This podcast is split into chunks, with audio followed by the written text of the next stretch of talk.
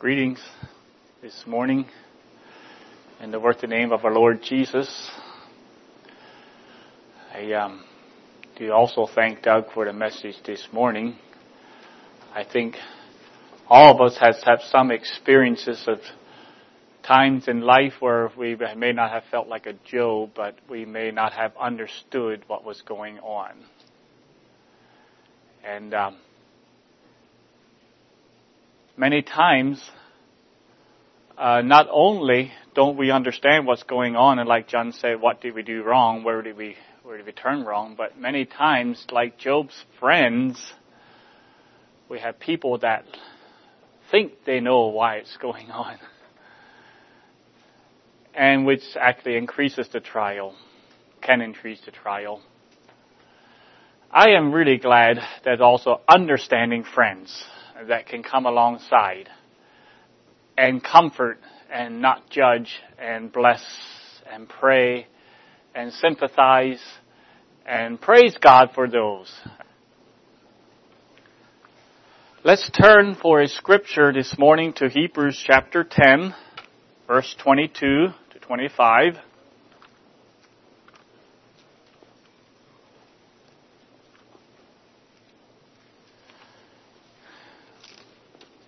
And there we have these words. Let us draw near with a true heart in full assurance of faith, having a heart sprinkled with an evil con- from an evil conscience and our bodies washed with pure water. Let us hold fast the profession of our faith without wavering, for he is faithful that promised. And let us consider one another to provoke unto love and good works not forsaking the assembling of ourselves together, at the manner of some is, but exhorting one another, and so much the more as ye see the day approaching.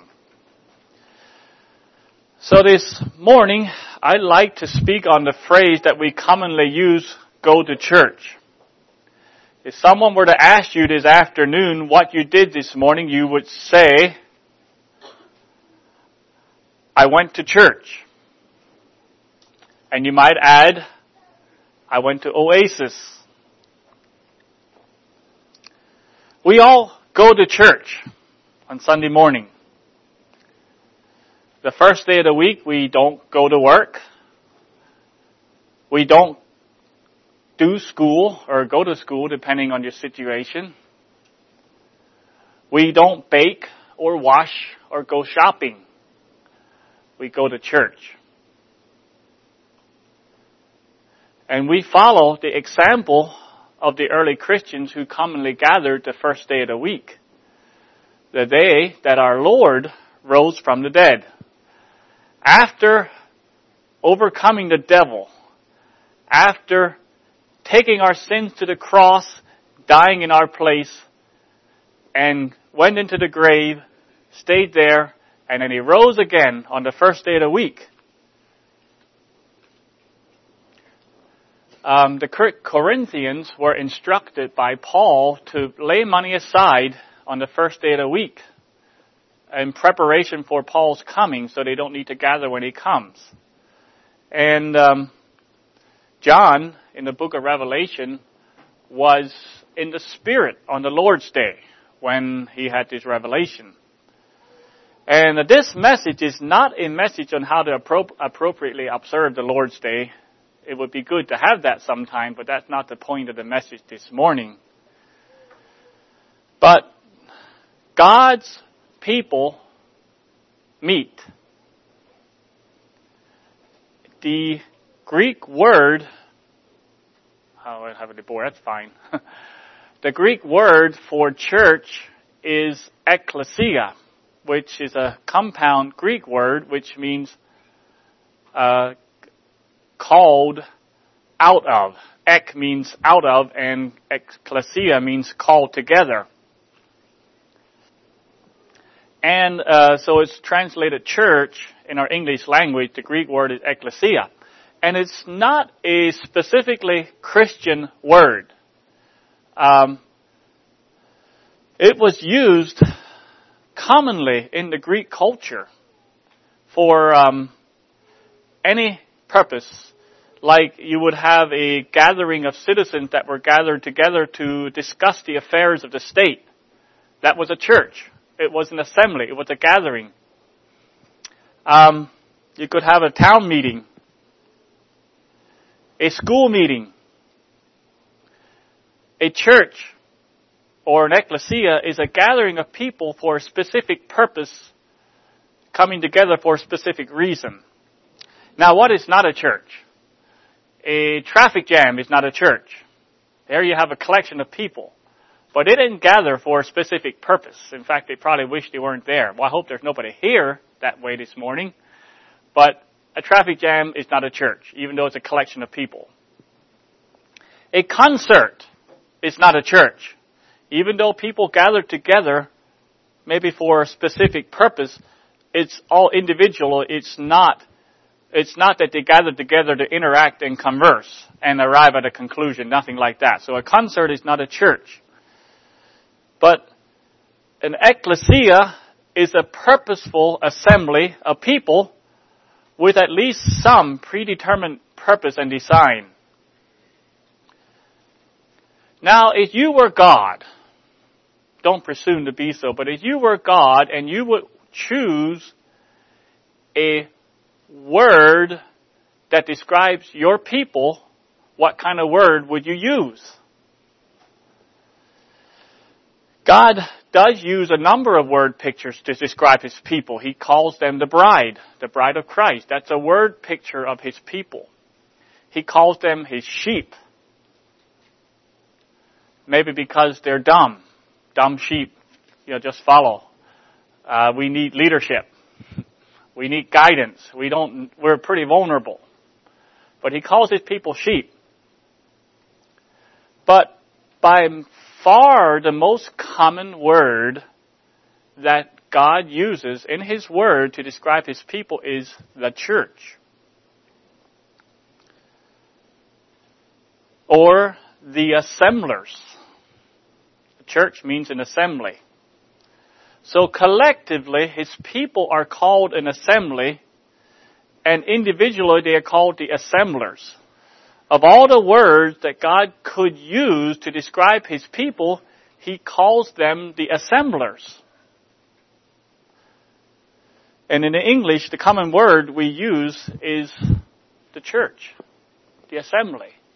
We are the assemblers.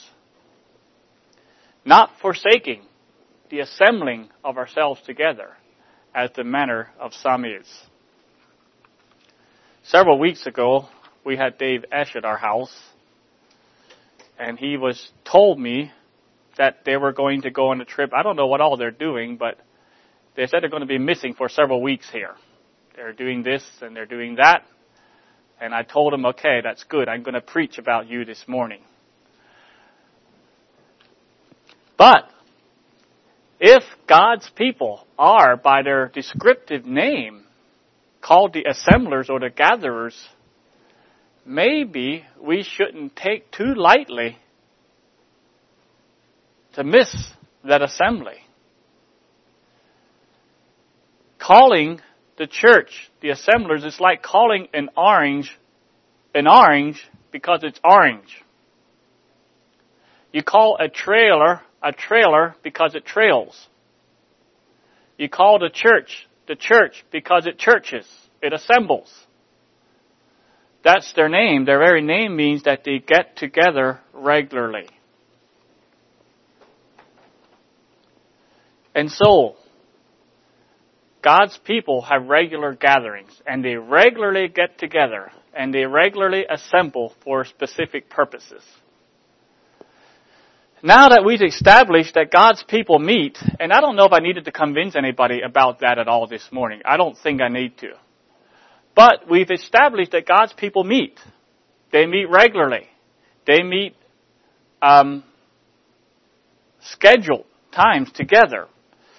I like next to understand what do God's people do when they get together. Years ago, we had some very active young boys in our household, and we had some challenges And my mom asked her grandsons, my boys, what they do at church. And they said, we sit still. Now, I think it's good and proper for children to learn to control themselves and to sit quietly and reverently during the service. But the question I have for you is, do you come to church to sit still for a few hours and then go home? Is that why you got together? If someone were to ask you right now, why do you go to church? What would you say? What would you tell them? Why do you go to church? In this day of modern media, why not stay at home? Listen to a message. Watch a message. In the comfort and security of your own home. You wouldn't have to all get ready. You wouldn't have to all take baths. You know, all have to dress up. You could save on your gas.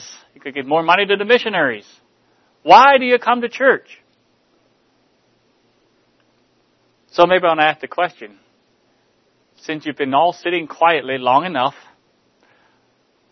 why do you go to church? Do you have any answers for me? Why do you go to church? You're all sitting very still. yes. edification of the saints, both ways, yourself and others. Okay?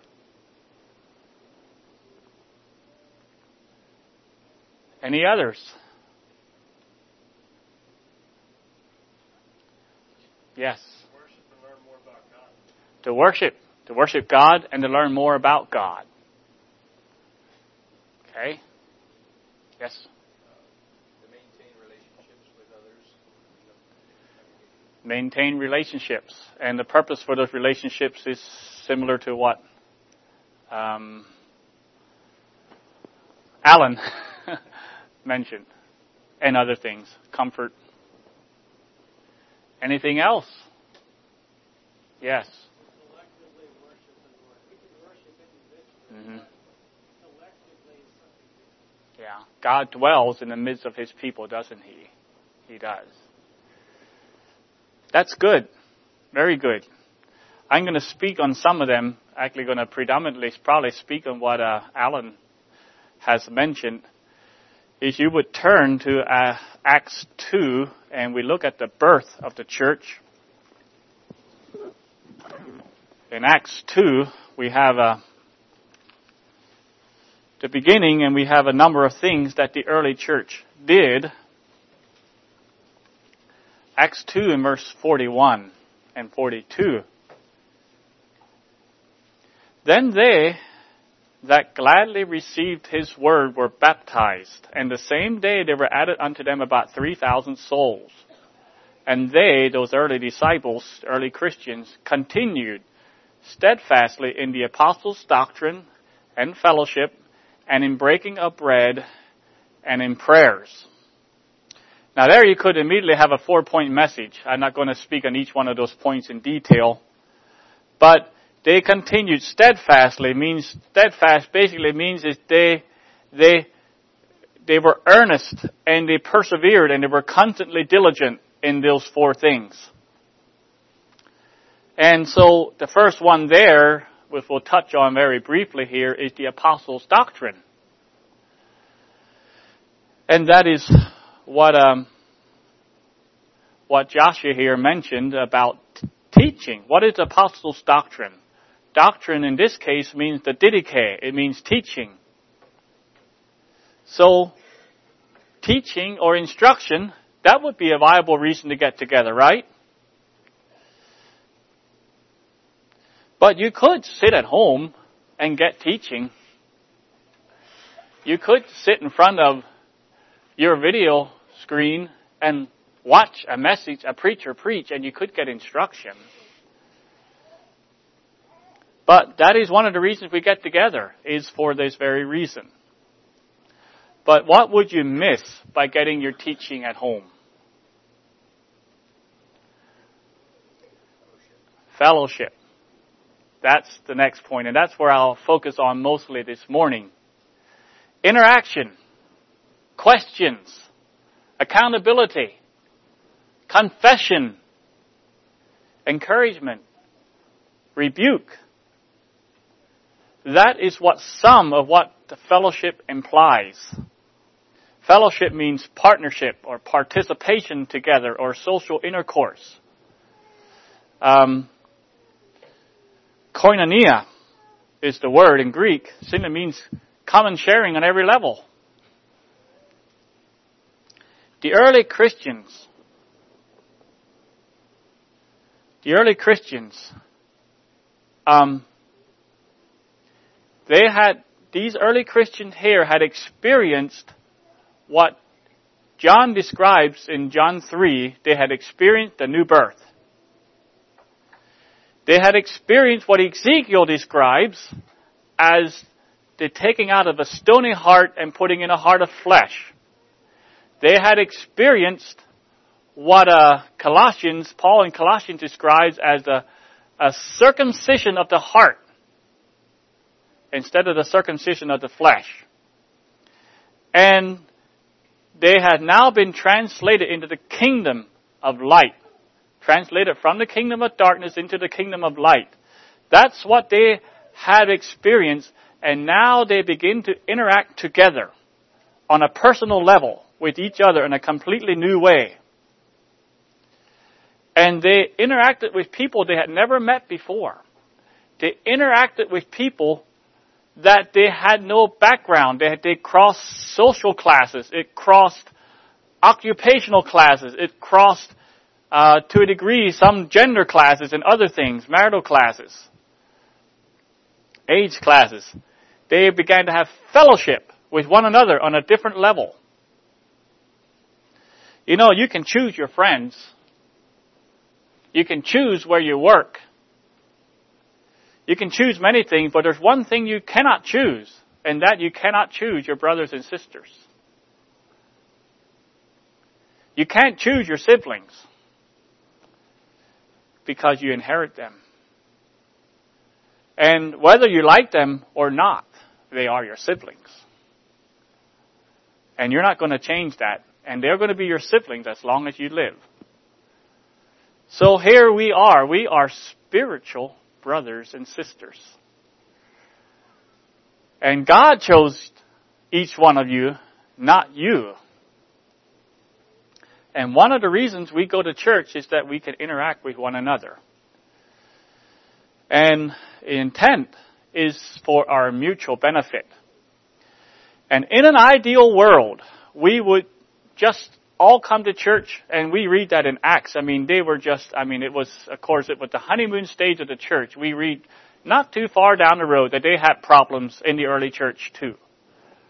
But in an ideal world, we'd all come to church and we all be blessed, we'd all be encouraged, and we just love each other so much. but God teaches us true love by mixing us with people who aren't always easy to love. He does that. In fact, learning to love people that I don't particularly like is probably the best way to learn how to love. If you're going to love, you read in, read in Coloss- um, Corinthians 13, the love chapter. Love, it suffers long. If you just have ideal or perfect brothers and sisters, you don't need to suffer long. But people that you might not necessarily choose to be with, people who you might not necessarily interact or just flow together with, and yet they're your brothers, they're your sisters, and we are together, and we're going to learn how to love. So, how would you do that if you wouldn't go to church?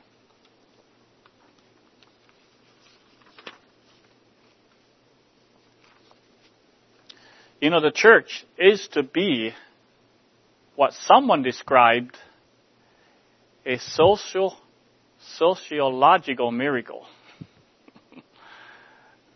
it's a miracle of people from different classes and groups that actually get together that don't wouldn't because of that common bond of the of the kingdom of God. They actually get together. And they wouldn't be together except they are the same spiritual family. And you could just think about this. How many of us would be together this morning in one room were it not for the Lord Jesus Christ and what He's done in your life? We wouldn't be here. But we've been together on, around that common theme, around the throne of God. If it were not for Jesus, very few of us in this room would be friends. But the early church, they gathered joyfully in fellowship. And so they are our example of gathering together. But God, just to make sure that no one forgets it down through the ages, and we think, well, that that um, the early church gathered together, uh, that was just uh, descriptive of them. It wasn't prescriptive. Do you know what the difference is between descriptive and prescriptive? When it's descriptive, something is in the Bible, you can see it, but it's not commanded. And then some things are in the Bible, they're prescriptive, they're prescribed, they're commanded. Well, what in Acts, let's, let's, let's face it, there's a lot of things in Acts that are descriptive, that are not prescriptive. I, I will, I will acknowledge that. But just to make sure that we don't put this one aside, God actually makes it prescriptive and He commands His people to assemble together. Don't neglect it. Don't quit it get together regularly. The pursuit of God was never intended to be done alone. It is to be done with other believers who gather together regularly in one place and fellow and fellowship together. Here is a quote or a reading, a small paragraph from a 19th century preacher, Benjamin Bram, which he wrote these er- words about the early disciples. He said, there were doubtless special reasons which drew these early disciples into close spiritual communion. They lived in an age of hostility. In fellowship, they found a powerful means of sustaining their common spiritual life. There are two forms of help which minister to Christian life in men and women. One comes from within and another comes from without. By that which come within, I mean meditation, prayer, devotion, and the power of the Spirit of God within us. When I taught, was that the last message about the devotional life? That's talking about getting strength from within. But then there is some which comes without which I mean the contact of mind with mind, of heart with heart, with the power of the Spirit of God ministering through agencies that are without us. Christian men need both. There is inspiration in true Christian fellowship. Faith strengthens faith. Love is quickened by love. Through Christian fellowship also, they were able to make greater efforts for Christ's cause Achievements are possible in organized life which are beyond the power of individual effort. Unity is strength. Cooperation is multiplied power. I know no habit more worth pleading for than this habit of meeting together in Christian fellowship. There's also another story when we talk about fellowship and being together. You probably heard this story already in various forms. I'm going to give John MacArthur's form of it called the Lonely Ember. He said a member of a certain church who had previously been attending services regularly stopped going. After a few weeks, the pastor decided to visit him. It was a chilly evening. The pastor found the man at home alone, sitting before a blazing fire.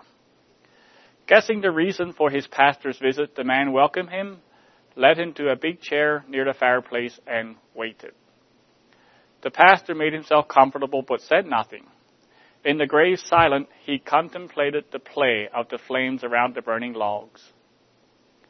After some minutes, the, fire, the pastor took the fire tongs, carefully picked up a brightly burning ember, and placed it to one side of the hearth, all alone.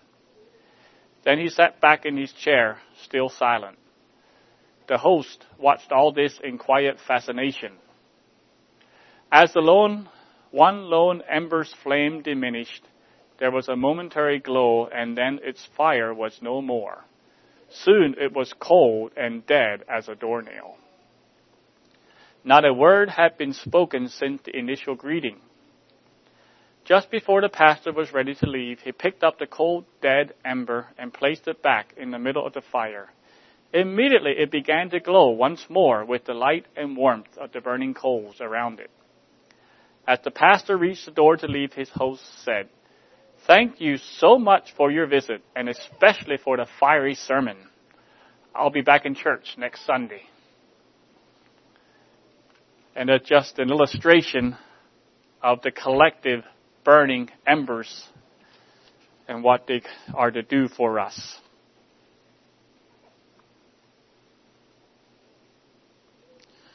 So we go to church to be taught the apostles' doctrine. That comes predominantly, but not exclusively, from those older in the faith. And then we go to church for fellowship. And that includes all of us.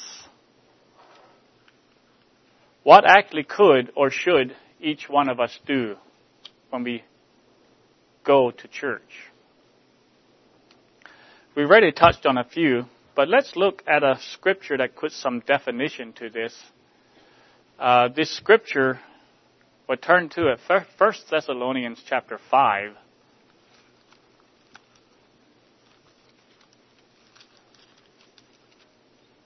First Thessalonians chapter 5, we're starting at verse 11.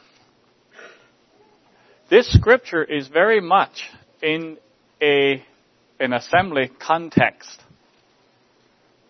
And as we read it, just listen to God and let God speak to your heart as He gives some very specific and definitive direction from His Word. Verse 11. Wherefore, comfort yourselves together and edify one another, even as ye also do. And we beseech you, brethren, to know them which labor among you, and are over you in the Lord, and admonish you, and to esteem them very highly in love for your for their words works' sake. And be at peace among yourselves. Now we exhort you, brethren and sisters, warn them that are unruly, comfort the feeble minded or the faint hearted Support the weak. Be patient toward all men.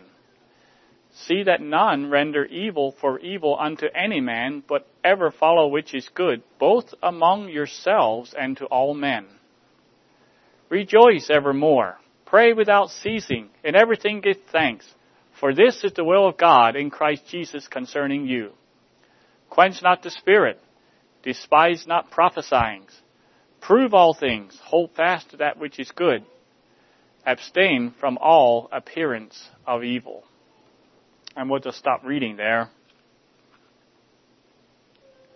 Very specific, very practical points. And I like to ask, do you come or do you go or come to church with any specific purpose in mind? There's some purposes given from the Word of God right here. And God is gracious. In His word right here, He does not say, thou shalt. And He does not say, thou shalt not. He says, I beseech you. I exhort you. This is my heart. This is my will for you. It's not a commandment, but it's my will. That's the gracious God that we serve. I brought you. I bought you and then I brought you together. And one of the reasons I did is so that you would have fellowship and minister to one another. And we could say, of course, this is for older folks. They're supposed to do that, right? But younger Christians, they shouldn't have to come so seriously to church. Seriously, not the right word, but you know what I mean, purposefully. What do you think? Should young Christians come with the same thought and purpose also?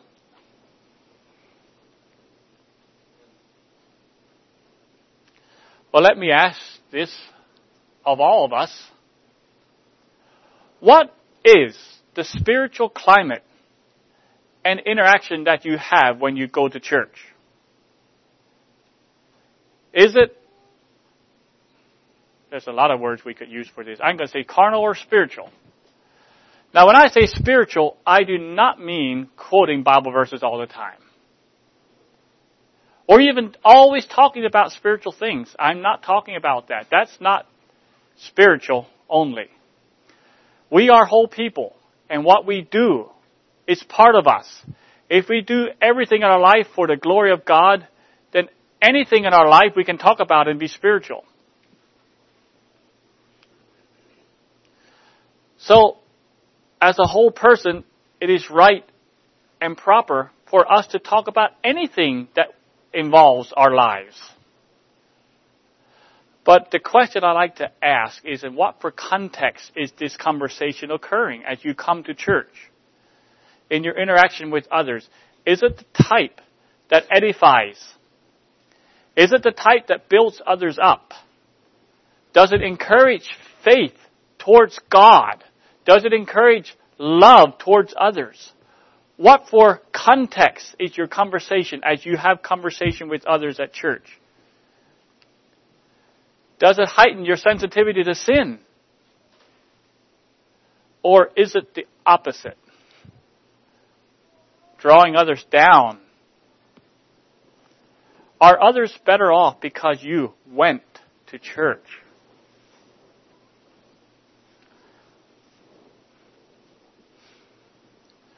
One other area, that's a question that you need to ask. I, I, I need to ask that question of myself. And you need to answer that question of yourself.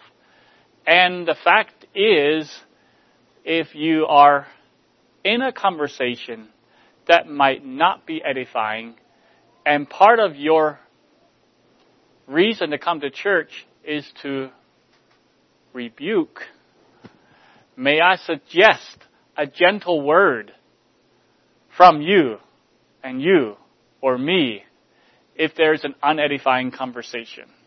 That is proper to do in a gentle way. There's another area that Val Yoder, the former teacher at SMBI, writes about in his book on ecclesiology. is the concept of digging for gold. He describes a miner or a mining company, miners going into a new, pristine wilderness area, and they're going to mine for gold. Now the surface of the area is beautiful. It has lakes and forests, as he described in his book. I think he was describing northern Minnesota. lakes and rivers and hills, trees, beautiful. But, and you could stay on the scenery and enjoy the beauty of it. But if you are a miner and you go into a remote area, you did not come for the scenery. You have something else in mind. You're here to extract something down deep. And you know what happens when a miner begins to dig? What does he get? Rocks. Dirt. Ooh, I think I'll stay on the surface. I'm talking about relationships now. When you stay on surface areas. But a miner expects that. If you're going to get involved in people's lives, expect some dirt and some rocks. A miner expects it, and so he's not discouraged when he comes and digs down below the surface and he gets dirt and rocks. He expects that. That's part of it. But he's going down and he's looking for something. And at some point, they get to the gold. They get to the true valuables, which is what they were looking for. You know, that's not easy when we talk about relationships and going below the surface. It takes determination and dedication and perseverance. It takes setbacks sometimes. A miner faces a lot of setback. They might have equipment failures. They might go down and they might hit water and they gotta pump it out. They have all kinds of obstacles that they face. But they figure out a way to overcome the obstacle so they can move ahead and get the goal. And I'm going to read a little bit. Uh, Val Yoder just says it so much better than I can, so I'm going to read a little bit of him. He says, discovering the gold in the heart of a fellow Christian demands sticking with him or her while digging through the rocks. He said, why do we delight so little in one another? Why is it that the ones who don't know us as well delight in us more than those who know us better. It is easy then to assume that to know us is contrary to liking, to delighting in us. Therefore, we keep people at a distance so they won't see our rocks and our dirt. We tend to forget that badness runs shallow and goodness runs deep in the heart of the church of Jesus Christ. The root system of the believer is gold there is down deep a passion for God. There is a deep, deep desire to please Him. This is the essence of gold. The gold of the inner sanctuary is the presence of Jesus Christ in the throne room. The body of my fellow believer, even with his rocky parts, is the temple of the Holy Ghost. Paul told Philemon that he greatly rejoiced because of his faith and love which he had toward Jesus Christ and all the saints. Paul was highlighting Philemon's gold.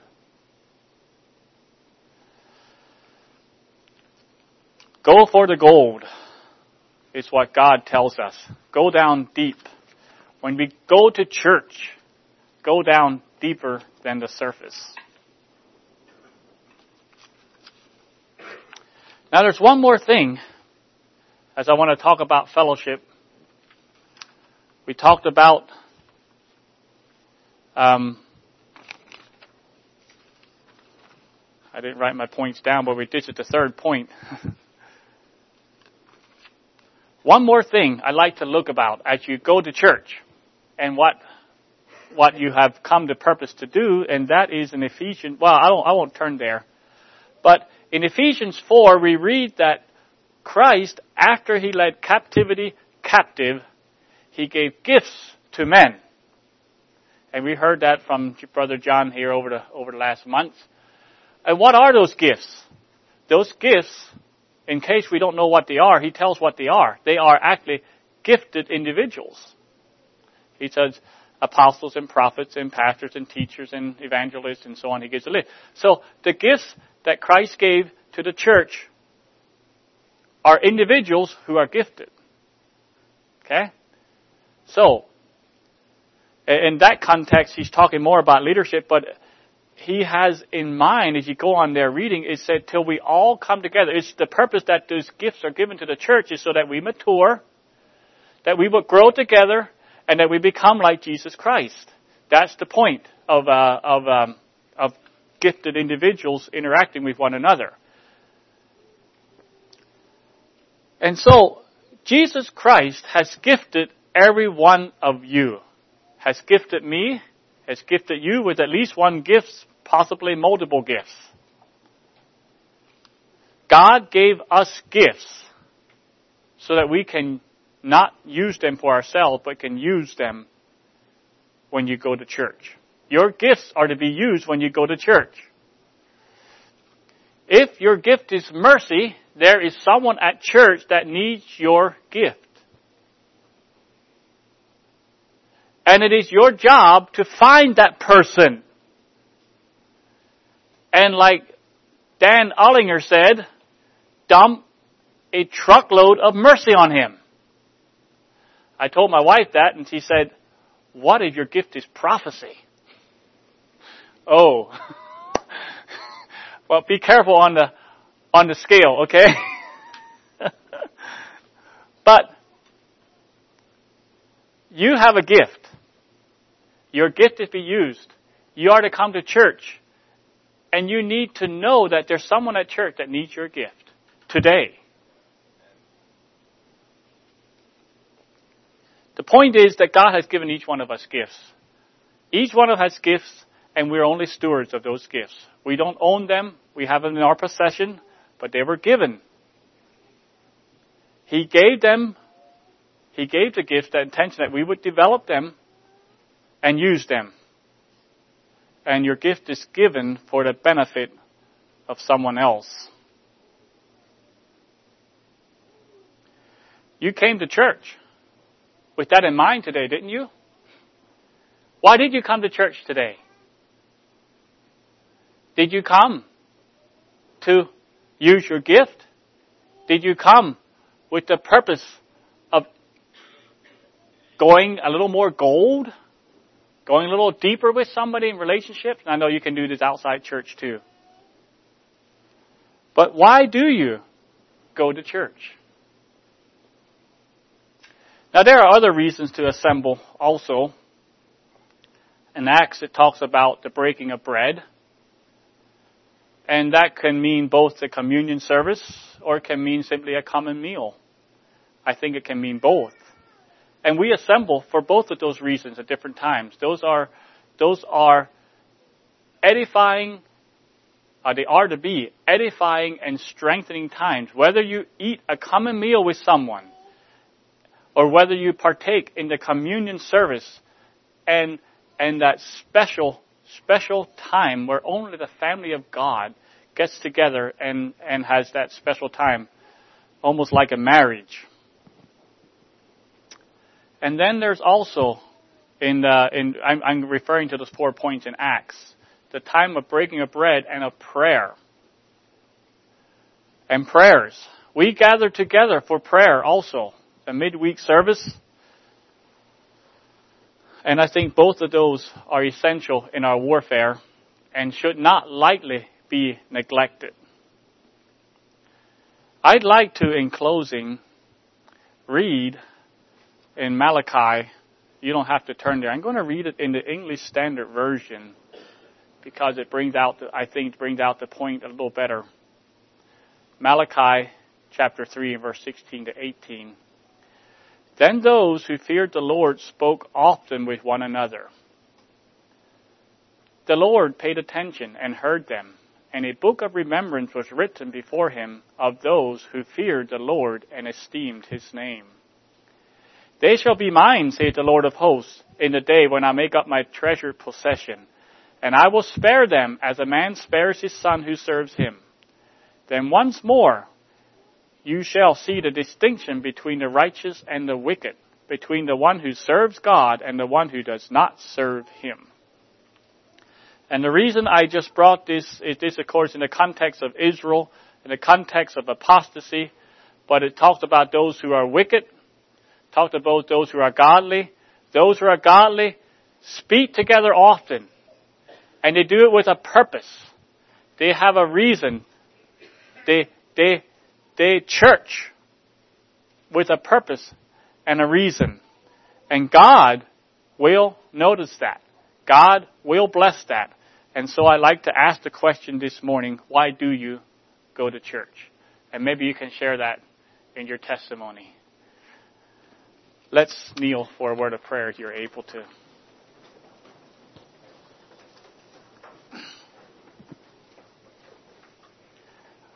Our Father, we are grateful to you that you, which you knew our frame, you knew, Lord, our need. You knew, Lord, the challenges and the dangers that we would face in our Christian life. Lord, you had something beautiful in mind. Lord, as, as you designed the church, you designed that they would gather together, that they would interact, that you would that we would use each other to build us up to become like you. Lord, as we consider that, and Lord, recognize that you could have just spoken to each one of us directly in our hearts, and that we each individually could have come just like you by listening to you and by reading the word, but that was not your design. But in your design, Lord, you saw there were some deeper needs in our hearts, and you have allowed each one of us to be a part of the answer of each other. Lord, I pray as we gather together regularly, each one of us here, that now that we would recognize both the value and the privilege that we have to gather together. And Lord, also recognize, Lord, that, that we would come together not haphazardly, but with purpose, with design, with prayer, with a desire, Lord, to seek each other out, to meet each other where we're at, to comfort, to exhort, and to, and to uh, correct, Lord, where needed. And Lord, we just pray that you would use this message and speak specifically to each one here in the very need of our hearts. We pray, Lord, in Jesus' name. Amen.